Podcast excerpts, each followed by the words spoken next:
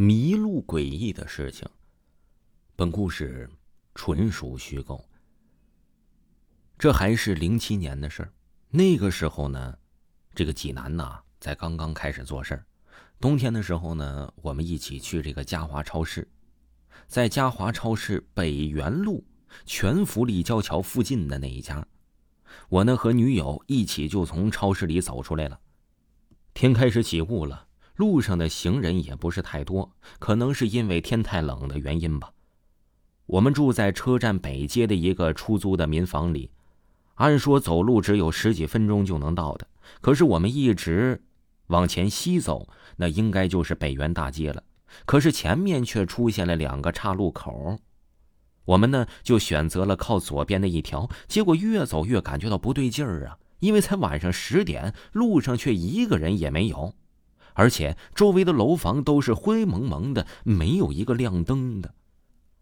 走了好久，可是感觉到这条路越来越陌生了，根本就不知道走到哪里了。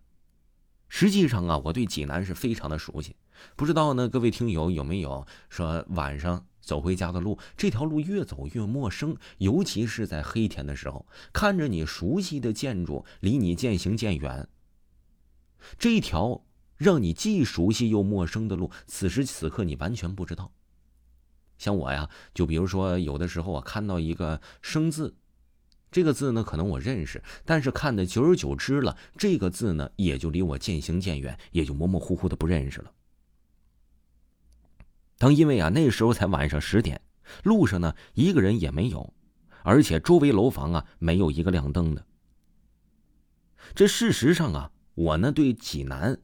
是非常的熟悉的，几乎能找到每一个小巷。可是今天呢，却走到了一个完全陌生的地方，时不时的呢，还有几声怪异的鸟叫声传来。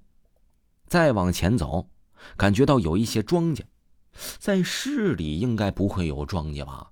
都是距离市区好远好远的村子才能有庄稼呀？难道我们走到了乡村了吗？哎，前面好像有一个钟楼。女友说：“你看看这是什么东西？”我顺着他的手看去，在钟楼上有个东西，跟人似的。这么晚了，谁会爬到钟楼上呢？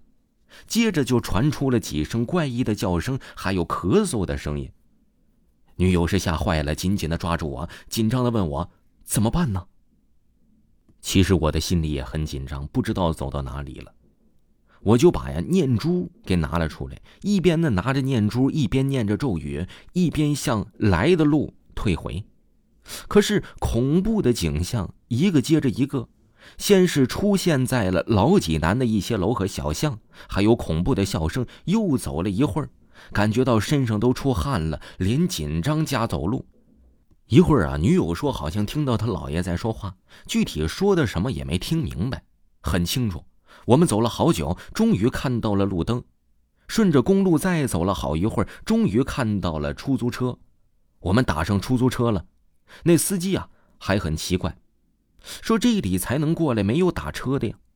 不过这会儿啊，比较顺利了。回到了家，看了看表，哎呀妈，已经凌晨四点了，好像和自己表的时间完全不一样。第二天呢，女友接到电话，说他姥爷昨晚半夜去世了。难道是巧合吗？难道是昨天半夜姥爷就去世了，跟女友说的话吗？这件事儿和迷路是否又有着相同的联系呢？不过后来我们再去找那个地方，一连开车了好几次都没有找到那个地方。听众朋友，本集就给你播完了。如果呢没有听够维华的专辑，可以听听维华讲民间鬼故事第二部《灵异鬼事》，在账号的第一行就可以看到本部专辑。喜欢的朋友可以去看一看哦。